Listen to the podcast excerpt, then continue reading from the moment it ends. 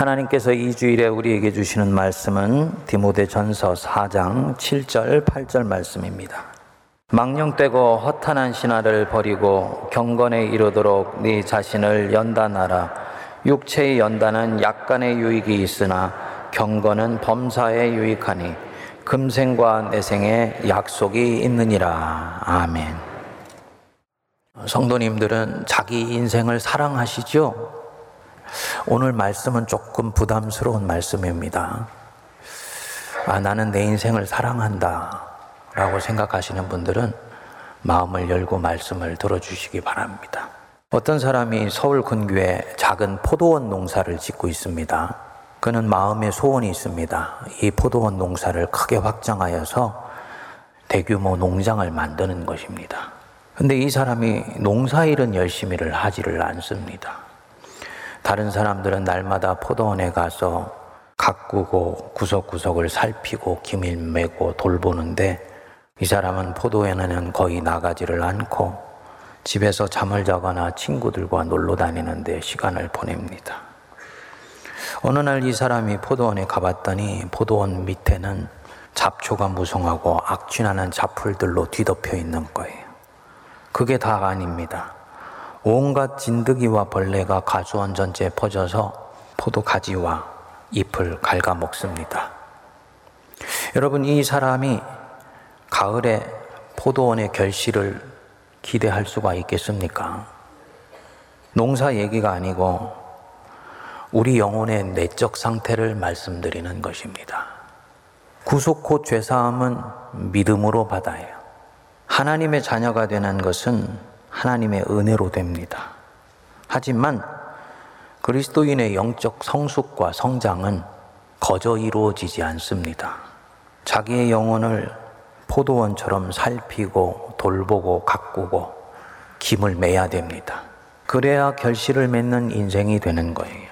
그런데 우리 성도들 중에 어떤 분은 자기 영혼의 내적 상태를 거의 살피지 않는 분들이 있습니다.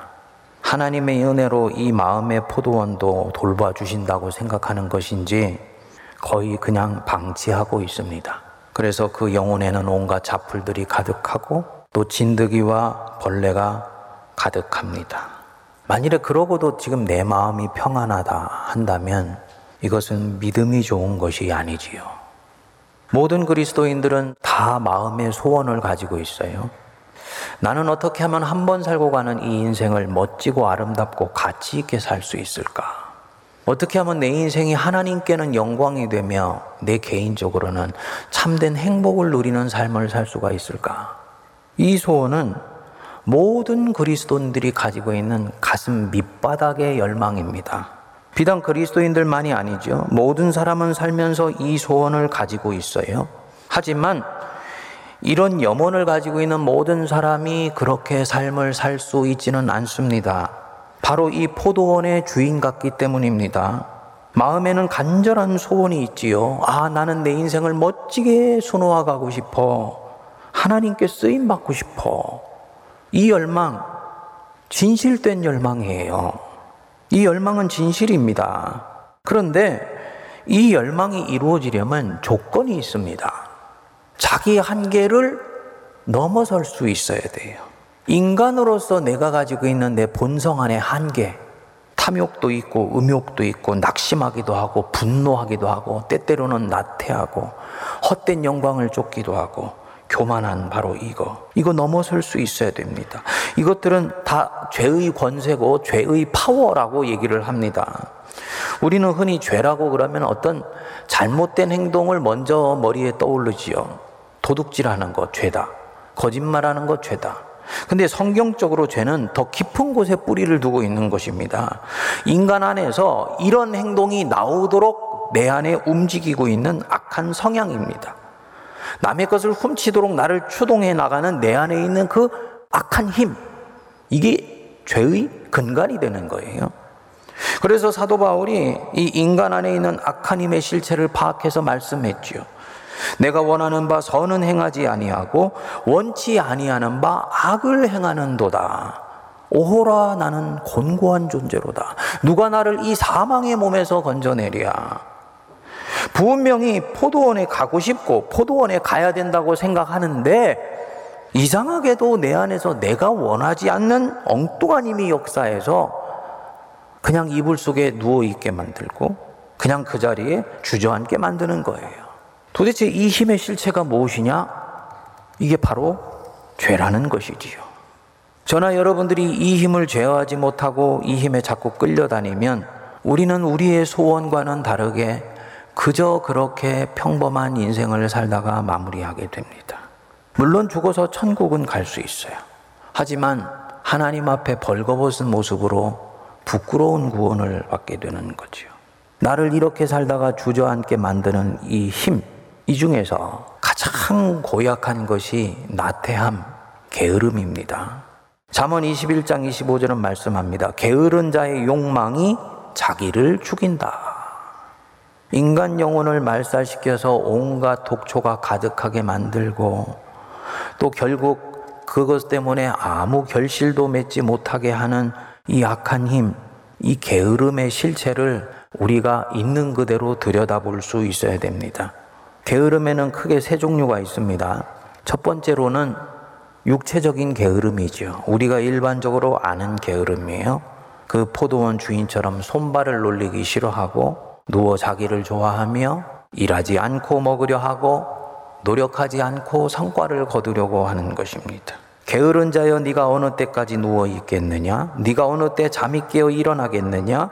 좀 더 자자, 좀 더 졸자, 손을 모으고 좀 더 누워 있자 하면 네 빈궁이 강도같이 오며 내 곤핍이 군사같이 이르리라 말씀합니다. 육체적으로 게을러지면 안 돼요. 나중에는 이것이 습성이 되어버려서 이 사람은 하나님의 자녀가 되는 은혜는 얻지만 평생을 그 은혜의 끝자락만 붙들고 살다가 인생을 마무리하게 됩니다. 받은 달란트가 분명히 있는데 땅에 묻어놓고 쓰지 않는 사람이에요. 요즘 젊은이들 중에는 자기 자신이 흙수저로 태어났다고 미리 인생을 포기하고 게으르게 사는 사람들이 의외로 많이 있다 그럽니다. 그렇지 않아요. 주님은 아무리 적게 주셨어도 금 한 달란트는 주셨어요. 근데 이 사람 땅속에 묻어두었었지요. 주님이 이 사람 보고 뭐라 그럽니까? 그 주인이 대답하여 이르되 악하고 게으른 종아 나는 심지 않은 데서 거두고 해치지 않은 데서 모으는 줄로 알았더냐. 게으른 것은 알겠는데 심지 않는 데서 거두고 해치지 않는 데서 모으려고 하는 이 게으름은 알겠는데 악하다는 것은 무슨 얘기입니까? 한 달란트 받은 것도 억울한데 그 사람 보고 악하다니요? 왜 악한가요? 하나님을 신뢰하지 않는 거예요. 하나님이 네 인생이 행복할 수 있도록 적어도 금 한 달란트 그것 주신 것을 이 사람은 믿고 그것을 사용하지 않고 미리 포기해버린 것입니다. 게으른 것이지요.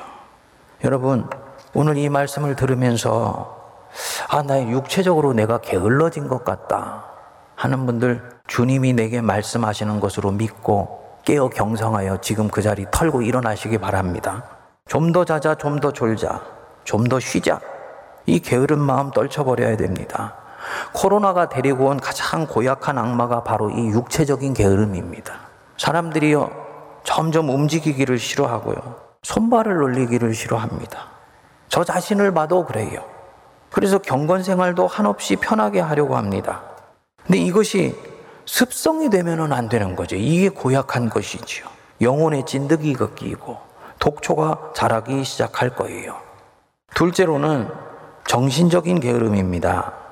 내가 지금 게으른가? 한번 적용해서 자신에게 한번 물어보시지요. 육체적인 게으름이 있는 분은 아, 내가 지금 게을러. 이게 알아차리기가 쉽습니다. 반면에 정신적인 게으름은 자각하기가 어렵습니다. 왜냐? 정신적인 게으름은 육체적인 게으름이 아니에요. 오히려 육체적으로는 부지런합니다.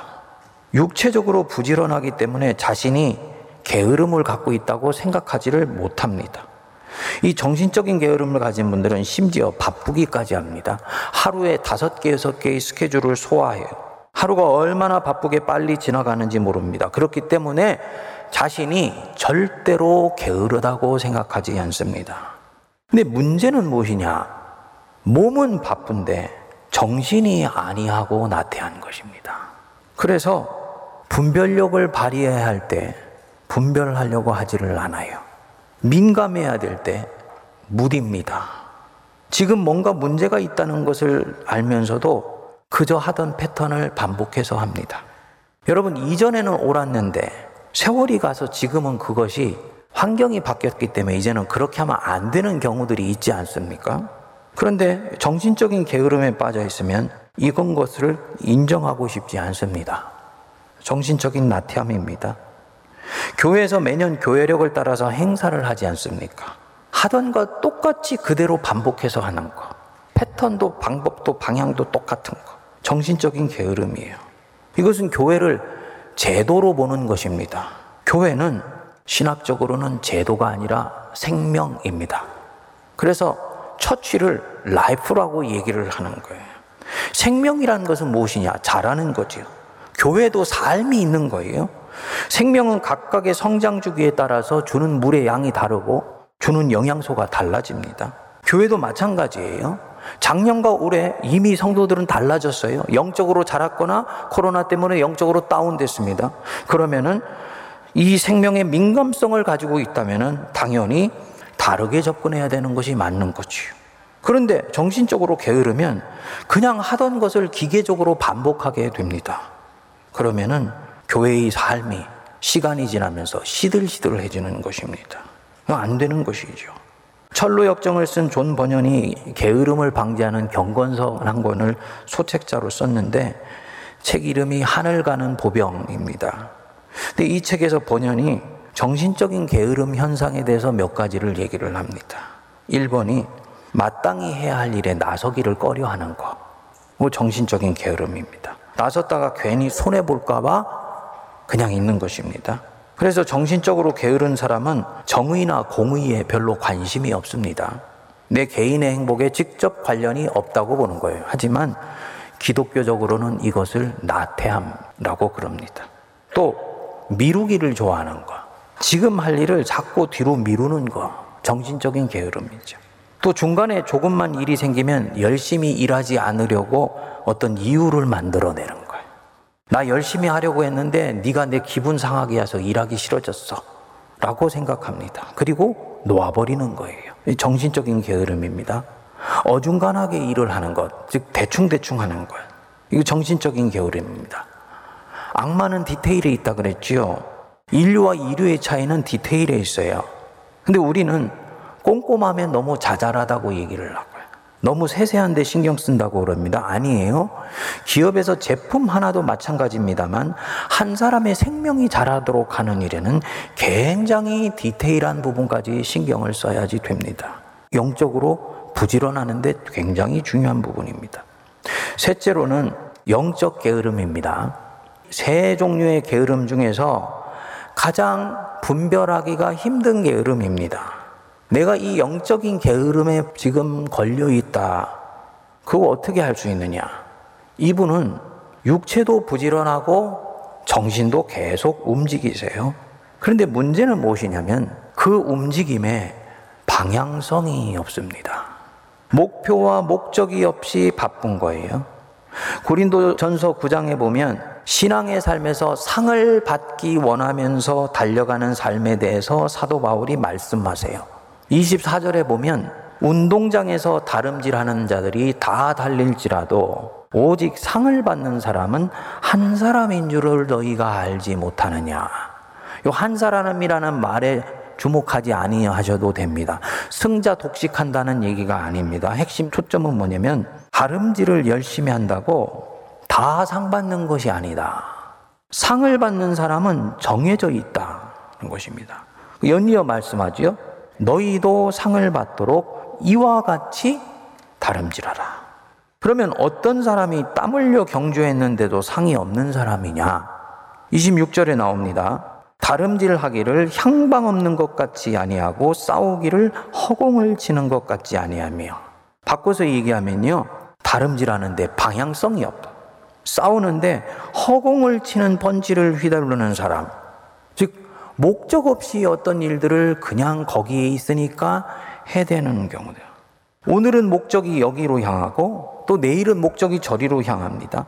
밖에서 자극을 주는 것에 즉자적으로 반응해요. 그래서 이쪽이 자극하면 이리로 달려가고 저쪽이 자극하면 저리로 달려갑니다. 이거 내 안에 방향성이 없기 때문이에요. 이런 사람은 열심히 하지만 상이 없어요. 어떤 사람이 상을 받느냐? 이십오 절에 사도 바울이 말씀하지요. 이기기를 다투는 자마다 모든 일에 절제하나니 그들은 썩을 승리자의 관을 얻고자 하되 우리는 썩지 아니할 것을 얻고자 하노라. 썩지 아니할 승리자의 관을 얻고자 하는 사람, 방향성이 분명하고 목적의식이 분명히 세 있고 내 인생의 부르심은 이것이기 때문에 나는 내 삶의 큰 줄기를 바로 여기에 드릴 거야 라고 생각하면서 자기의 삶을 그리로 신실하게 추동해 가는 사람이에요. 그래서 내가 가고자 하는 방향과 직접 관련이 없을 때는 가고 싶지만 참습니다. 외부의 자극에 즉자적으로 반응하지를 않습니다. 어제 그저께 제가 우리 교단에 있는 한 어른이 되시는 목사님을 만났는데 저를 보고 굉장히 좀 안타까워 하시더라고요. 아시는 대로 외부에서 저를 자꾸 공격하는 분들이 있지 않습니까? 목사님, 왜 그것에 대해서 반응하지 않고 필요하면 반론을 펴지 않고 논쟁하지 않고 그냥 놔두세요. 그렇게 얘기를 하더라고요. 안타까우니까 그러신 거예요. 저는 세분학교에 목회를 하지 않는다면 당연히 제일 먼저 반응을 할 거예요. 근데 제가 반응을 하는 순간부터요. 제 싸움의 주된 축이 어디로 갑니까? 그리로 가게 돼요. 여러분들의 많은 관심도 그리로 가게 되게. 문제는 뭐냐면 세문안교의 설교와 목양의 흐름들이 거기서부터 묽어지기 시작하는 거지요.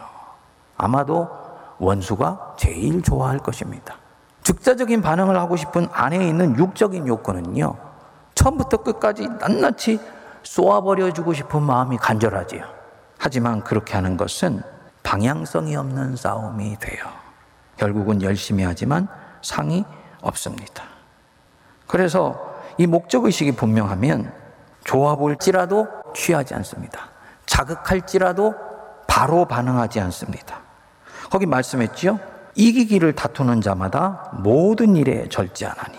자기가 가고자 하는 그 거룩한 방향을 향해서 나의 육을 내려놓고 쳐서 복종하는 거예요. 우리 예수님은 이 부분에서 아주 모델이십니다. 우리 주님이 영적으로 게으르셨다면 그분은 백성들이 왕 삼으려고 할 때 거기에 반응하셨을 거예요. 그래서 헤롯 왕 몰아내고 멋지게 왕이 되셨을 것입니다. 그런데 그 순간은 멋지고 화려하지요. 하지만 그것으로 끝입니다. 바깥의 요구에 즉자적으로 응하다가 썩을 승리자의 관을 취한 것입니다. 주님은 깨어 계신 분이기 때문에 그렇게 하지 않으세요. 그분의 방향은 오직 하나입니다. 바로 십자가, 푯대를 향하여. 그래서 거기에 자신의 민족뿐만 아니라 이 죄의 권세를 풀어내는 온 인류의 구원의 길이 있다는 것을 아시기 때문에 당신의 인생의 마지막을 집요하게 그리로 향해서 내달아 가시는 거예요. 이 방향성은 자기 안에서 온 것입니다. 모든 방향성은 내 안에서 와야 됩니다. 이것이 진짜입니다. 물론 바깥에서 자극이 올 수도 있어요. 시대정신이라는 것이 어떤 자극을 줄 수도 있습니다. 하지만 그 시대정신 자체가 영적인 방향은 아닙니다. 그것은 중대한 분별의 자료는 돼요. 그 시대정신을 갖고 내적으로 씨름을 하여서 자기 안에 결심이 서고 거기에 자기를 던질 최종적 거룩한 열망이 나올 때 그것이 내 방향성이 되는 거예요. 영적으로 게으른 사람은 이런 씨름이 없습니다. 방향성이 없어요. 그래서 자기도 모르게 마귀에게 슬쩍 자기 영혼을 팔아버려요. 바깥의 요구가 곧 하나님의 뜻이라고 말하고 내달려가기 시작합니다. 사실은 하나님의 뜻이 아니고 내가 그렇게 하고 싶은 것입니다. 이 영적인 게으름은 자기 성찰을 치열하게 하지 않습니다. 그렇기 때문에 몸은 부지런히 움직이고 정신도 바쁘지만 하나님을 진지하게 추구하지 않습니다. 그래서 신앙의 불꽃이 일어나지를 않아요. 하던 패턴을 늘 반복하는데 거기에 어떻게 성령의 능력과 파워가 실릴 수가 있겠습니까? 잠언 이십육 장 십사 절에 말씀하지요. 문짝이 돌적이를 따라서 도는 것 같이 게으른 자는 침상에서 도느니라. 이 돌적이 여러분 아시는지요? 옛날 문에 가보면 문짝과 문틀을 연결시키는 축이에요. 이 문짝이 축을 따라서 왔다 갔다 닫혔다 열렸다 하는 거예요. 얼마나 부지런하게 움직이는지 모릅니다. 하지만 그 문짝은 늘 그냥 그 자리에 있습니다. 마치 연료를 열심히 떼고 있는데 배는 앞으로 나가지 않고 제자리에 머물러 있는 것과 마찬가지. 게으른 자는 침상에서 돈다. 그 자리를 늘 맴돈다. 무슨 얘기겠습니까? 목표가 없이 바쁘고 변화가 일어나지 않는데 분주하고 하나님 없이 하나님의 일을 하려고 하는 것. 이 영적인 게으름입니다. 이 게으름 속에 빠져 있다가 망한 사람이 성경에 나오는 삼손입니다. 그는 태어날 때부터 머리에 싹도를 대지 않는 나실인으로 태어났죠. 하나님께 택함받은 사람이란 뜻입니다. 하나님이 타고난 힘을 주셨어요. 그 힘으로 블레셋 군사를 쳐부수는데 나귀뼈 하나로 하루에 천명을 물리쳤습니다. 그런데 이 사람에게 영적으로 문제가 하나 있었습니다. 아시지요? 여자를 너무 좋아하는 거예요. 딥나라는 곳으로 갔다가 거기서 블레셋 여자한테 그만 마음이 빼앗겨서 부모님한테 결혼시켜달라고 졸릅니다. 부모님이 얘야 이스라엘에 네 아내감이 없어서 블레셋 여자를 고르려고 하냐 말립니다만 결국 부모를 거역하고 결혼을 하지요. 내기를 했다가 져서 친구들한테 자기 아내를 빼앗기고요. 그 허전한 마음에 기생집을 드나들기도 하다가 결국은 운명의 여인 들릴라를 만나게 됩니다. 이 여자는 블레셋 여자예요. 당연히 블레셋 사람들이 이 여자를 추동하지요. 네 남편 삼손의 힘이 어디서 나오는지 한번 알아봐. 남편한테 유혹해서 그 근원을 물어봐. 삼손은 들릴라가 물어도 물어도 대답하지 않다가 결국은 평생을 자기만 알고 있어야 되는 비밀을 말해버립니다. 내 힘은 머리카락에서 나온다. 머리를 자르면 나는 아무 힘도 없어. 결국은 삼손이 자는 동안에 이 들릴라가 삼손의 머리를 다 잘라버리고 자기 동족 블레셋에게 넘겨버립니다. 삼손 두 눈이 뽑히고 연자 방아를 돌리면서 노예 생활을 하는 비참한 처지에 떨어지게 되죠. 여기까지가 우리가 성경에서 읽고 교학교에서 또 영화에서도 본 그런 장면이에요. 근데 이 이야기들을 살펴보면 우리 안에 질문이 하나 일어나게 돼 있습니다. 뭐냐? 왜 삼손은 자기 문제를 보지 못했을까? 왜 자기 안에 치명적인 약점이 있다는 것을 그는 알아차리지를 못했을까? 이것은 영적인 게으름이죠. 같은 문제를 계속 반복하고 있다고 성경은 우리에게 보여줍니다. 그런데 그는 그 문제를 보지도 못하고 다루려고 하지도 않고 계속 미루면서 앞으로 앞으로 내달려 가요. 왜 그랬을까? 그래서 결국은 그 좋은 재능 다 잃어버리고 비참하게 인생을 마무리하잖아요. 정말 하나님이 이 사람의 인생을 불쌍히 여겨주셔서 그 마지막에 블레셋 성전의 기둥을 끌어안고 거기 있었던 블레셋 사람들과 장렬하게 죽는 그 최후를 허락하시지 않았다면 이 사람만큼 비참하고도 주님 가슴에 못 박는 인생이 어디에 있습니까? 근데 사사기 십사 장에 보면 참으로 묘한 대목이 나오더라고요. 삼손이 그 딥나로 가가지고 아내가 되는 블레셋 여자가 탐이 나서 부모님께 졸라요. 욕정이 발동한 것이지요. 그런데 연이어 육 절에 보면 이렇게 말씀합니다. 여호와의 영이 삼손에게 강하게 임했다. 이게 무슨 뜻이냐? 지금 여자에 대해서 하나님 뜻에 합당하지 않은 태도를 가지고 있는데도 여호와의 영이 그에게 강하게 임한 거예요. 하나님의 영은 맑고 순순하고 주님 앞에 하자가 없을 때 임할 것 같은데 주님 마음에 합하지 않은 마음을 가지고 있는데도 여호와의 영이 강하게 임했어요. 그래서 블레셋을 치고 대승을 거둡니다. 자, 그러면 삼손이 잘했기 때문에 지금 하나님의 영이 삼손에게 내린 것이 아니지요. 왜 임했을까요? 이유는 한 가지예요. 삼손이 가지고 있는 책임과 그의 직위 때문입니다. 사사이기 때문에 사사를 통해서 하나님이 이스라엘을 살피셔야 되기 때문에 이 사람에게 하나님의 영이 임한 것입니다. 그런데 삼손은 오해합니다. 자기가 하나님의 일에 승승장구하고 있는 것을 보니까 아, 지금 내가 잘하고 있는 것이구나 하고는 자기 영혼의 상태를 살피고 돌보는 데는 나태한 것입니다. 하나님의 일이 잘 된다고 내 영혼이 당연히 잘 되는 것은 아닌데 이것을 놓친 것이지요. 이 바로 영적인 게으름의 함정입니다. 이 게으름이 무서운 것이 이 영적 게으름은 어느 날 갑자기 무너져 내리게 돼요. 외적으로 무너지면 내적으로 강건히 서 있으면 이길 수 있습니다. 근데 내적으로 무너졌기 때문에 이미 손을 쓸 겨를이 없습니다. 성도님들, 우리 꼭 기억하십시다. 내가 지금 사회적으로 일이 잘 풀리고 있다. 모든 일이 형통한 것 같다. 아니, 거기까지는 가지 않는다 할지라도 나는 크게 요즘 힘들고 어려운 일이 없이 순적하게 살고 있는 것 같아. 여기에 속으시면 안 됩니다. 스스로에게 반드시 물으셔야 돼요. 자, 이렇게 모든 것들이 두루 평안한데 하나님하고 나하고의 관계는 어떤가? 즉, 내 영적 상태는 지금 어떻게 돼 있는가? 혹시 육체적으로 부지런하고 정신적으로 근면해서 사회에서 성과를 얻었는데 삼손처럼 바로 그것이 내게 착시 현상을 주어서 내 영적 상태가 안전하다고 착각하고 있지는 않습니까?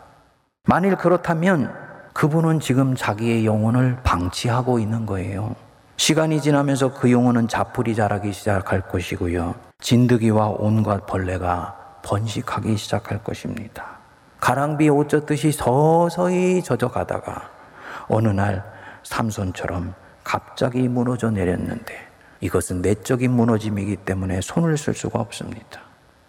그래서 이 게으름이 얼마나 무서운 것인지 고대로부터 이 나태함, 이 게으름은 아케이디아라고 그래서 정오의 악마라고 불렀습니다. 여러분, 하루 중에 제일 나른해지는 때가 언제입니까? 정오지요. 그러니까 그리스도인들이 나른할 때, 방심하고 있을 때, 뭔가 오늘 삶이 괜히 지루해지면서 새 것이 내게 찾아왔으면 좋겠다고 생각하고 자꾸 엽눈질을 하고 곁눈질을 하는 바로 그 정오에 찾아와서 그 영혼을 그 자리에 주저앉혀 버리고 믿음에서 이탈시켜 버리는 거예요. 그래서 가장 극악한 마귀가 이 아케이디아, 이 게으름, 나태함이라고 불렀습니다. 정말 이것이 무서운 이유는 아케이디아는 잘 찾아내기가 힘듭니다. 오늘 이 설교를 들으셔도 여러분들 중에 내가 거기에 해당된다라고 선뜻 동의하기 힘든 경우들이 내 안에 여러 가지 요인들이 작용하고 있어요. 이유가 있습니다. 이 게으름과 나태함은 주된 동기가 빗나간 자기 사랑에서부터 시작이 됩니다. 좀 더 자자, 좀 더 졸자, 좀 더 눕자. 어제도 그랬는데 오늘도 그러고 내일도 그래요. 왜 그렇게 하고 있을까요? 자신이 지금 게으르다고 생각하지 않고 있다고요. 자신은 그렇게 할 수 있는 권리를 가지고 있고 나는 지금 육체적으로 대단히 피곤하며 나는 좀 쉬어야 돼 라고 생각하고 있는 것입니다. 즉, 자기 사랑에서부터 이것은 오는 거예요. 만일에 그가 자기 자신의 영적 상태를 진정으로 깨워서 볼 수 있으면 당연히 이불을 박차고 튀어나가지요. 근데 그렇게 하지 않아요. 나를 위해서는 이것이 지금 필요해 라고 생각을 합니다. 안식과 게으름은 종이 한 장 차이입니다. 안식할 때와 게을러서 쉬고 싶을 때는 표면적으로는 거의 차이가 없습니다. 나중에 보면 알아요. 안식을 잘 했을 때는 하나님과의 사이가 가까워져 있습니다. 근데 반대로 게을러 가지고 쉬고 싶어서 쉬고 났을 때는요, 하나님과 더 멀어져 있습니다. 그리고 자꾸 그쪽으로 가고 싶어져요. 본인은 생각하지요. 신앙생활 요란하게 할 필요가 없어. 이건 하나님이 내게 주신 자유야. 내 뜻대로 해도 돼. 굳이 교회 나가서 예배 드릴 필요가 없어. 있는 그 자리에서 집중해서 드리고 시간 절약해서 여유 있게 시간을 가져도 돼. 이런 모든 마음들, 이거 다 자기를 사랑하는 마음에서 오는 것인데 문제는 무엇이냐? 빗나간 자기 사랑이라는 거죠. 진정 자기를 사랑하는 사람은 태도가 다릅니다. 하나님이 여러분을 사랑하십니다. 나가면 성도님들이 가슴에 와닿으면 아멘 그러죠. 여러분, 게을러지시면 안 돼요. 그 자리에서 털고 일어나세요. 라고 얘기하면 아멘을 합니까? 안 하잖아요. 이유가 뭐냐? 목사님이 오늘 괜히 나를 힘들게 하고 있다고 생각을 하는 거예요. 근데요, 열 명 중에 한 명 성도 중에요, 나를 채찍질하는 설교에 더 허리를 교치세우고 눈이 반짝반짝하는 설교, 저는 그분은 진짜로 자기 인생을 사랑할 줄 아는 분이라고 봅니다. 빗나간 자기 사랑이 아니고 참된 자기 사랑을 할 줄 아는 분이에요. 한 번 살고 가는 인생, 어떻게 하면 내가 주님 앞에 온전히 쓰임받는 삶 살 수 있을까 생각하면서 쓴 약을 기꺼이 마시려고 하는 것입니다. 우리 성도님들이 바로 그 믿음 가질 수 있게 되기를 바랍니다. 주님의 이름으로 여러분께 권면드립니다. 지금이라도 오늘 말씀에 찔림이 있는 분들은 털고 일어나셔야 돼요. 그 자리에 계속 계시면 안 돼요. 이 게으름을 극복하는 길을 성경이 말씀을 해주세요. 이거 물리치는 명약은 한 가지밖에 없습니다. 자꾸 나른해지고 무력해지려는 나 자신의 의지를 지금이라도 흔들어 깨우고 스스로를 양육하고 훈련하는 자리로 밀어 넣는 거예요. 내가 나를 컨트롤할 수 없으니까 그런 환경 속에 나를 밀어 넣는 것입니다. 오늘 말씀처럼 경건에 이르도록 자기 자신을 연단하라, 이 말씀입니다. 영어로는 train yourself to be godly 이렇게 나옵니다. 거룩해지기 위해서 자신을 훈련하고 연마하라는 거예요. 나른한 자기를 흔들어 깨워서 훈련의 자리로 너를 밀어넣으라. 바로 이 거룩해지는 훈련이 금생과 내생에 약속을 준다. 내생에 가면 이분은 엄청나게 큰 축복이 있습니다. 한 달란트를 받은 사람이 애쓰고 경주했다면 다섯 달란트 받은 사람보다 훨씬 주님이 기뻐하시고 영광 받으세요. 어디까지 올라왔느냐가 중요한 것이 아니라 내가 어디서부터 자기 자신을 끌어올렸느냐가 훨씬 주님 보실 때는 귀하고 아름다운 것이기 때문입니다. 금생에도 약속이 있어요. 다른 사람들이 자신의 존재를 몰라준다 할지라도 이 사람들은 하나님의 나라의 일에 요긴하게 사용됩니다. 하나님 성전의 주춧돌이요, 이 중심돌처럼 주님이 보일 때는 사용하는 분들이에요. 당연히 금생에 약속이 있는 거지요. 여러분, 이제 가을이 다가오고 있는데 지금 있는 그 자리에 그대로 있지 마십시다. 이미 게으름이 내 안에 스며들어서 여러분들이 인생 속에서 하나님이 주시는 축복과 은혜가 날아가기 직전일 수도 있어요. 자기 자신을 양육과 훈련의 자리에 밀어넣으시기 바랍니다. 목사님, 올해는 바빠서요. 몸이 바쁩니까? 그런데 영혼은 자고 있다. 그것은 정신적인 게으름이고 영적 게으름이에요. 흔들어 깨워야 됩니다. 예배의 자리에 나오세요. 기도하시기 시작하십시오. 교회가 허락한 양육과 훈련 프로그램에 자기를 밀어넣어서 거기에서 내 영혼을 깎고 닦으면서 담금질하십시오. 하나님 일에 더욱 집중하세요. 지난 이 년 반 동안의 코로나로 인해서 내 안에 슬며시 스며들어온 이 나태함 떨쳐버리고 주님께 멋지게 쓰임받는 아름다운 인생으로 새롭게 거듭나는 은혜가 임하기를 바랍니다. 올 가을이 바로 그 새로운 시작의 첫 걸음이 될 수 있기를 축복합니다.